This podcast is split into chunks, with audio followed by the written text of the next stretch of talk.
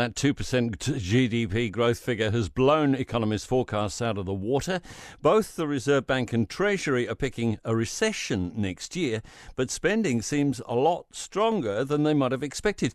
Could this mean an even bigger OCR hike when it comes to the February announcement? Are we witnessing the boom before the bust? Former Reserve Bank economist Michael Reddell is back with us this morning, and thanks again for being uh, available. Uh, good, uh, Michael. Good morning. Morning, Tom. What do you make of that number? Could could could this be a rogue result?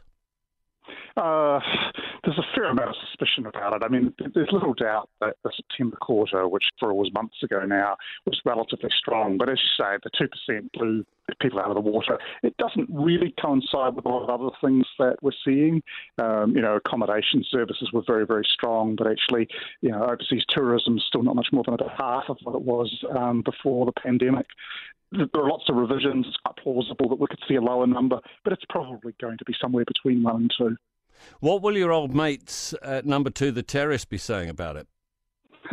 I imagine they'll be as puzzled as most people, um, and you know they, have got three months or two months until they next do their OCR review. So they'll be doing a lot of time, uh, effort trying to dig into the numbers, talk to Stats New Zealand, see whether there are any sort of oddities there, and then have to think that question about well, you know, if it really has been that much stronger, um, and the inflation numbers in January say come out strong, then maybe we do need a bit more uh, monetary policy tightening.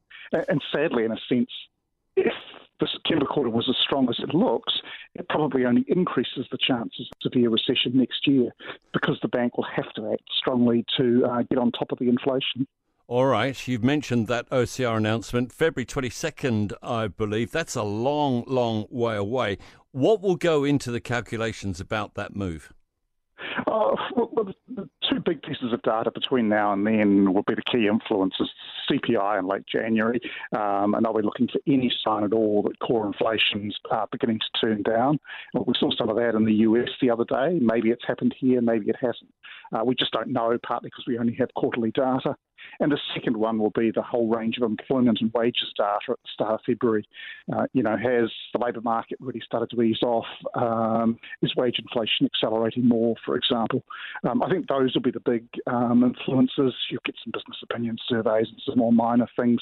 Um, but, you know, the question for them will be uh, we don't want to risk uh, not doing enough um, and then finding that later next year inflation's still hanging up and then needing to start the tightening cycle all over again.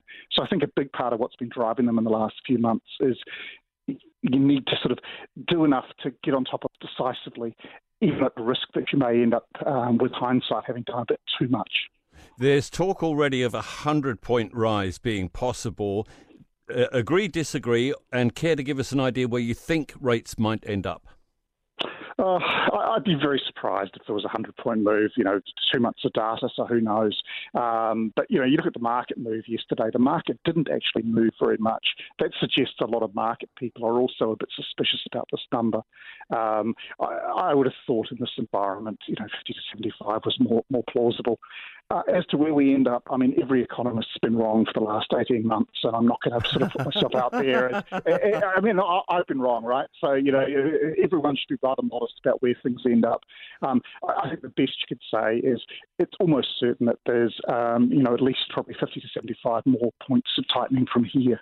Um, but we really are being hamstrung by just how infrequent and, and uh, long lagging our data is. You know, we're looking at data here that's about the economy in mid August. It's now the week before Christmas. Yeah. Mm. All right, and a Merry Christmas to you. Thanks again for your time. Michael Reddell, former economist at the Reserve Bank. It's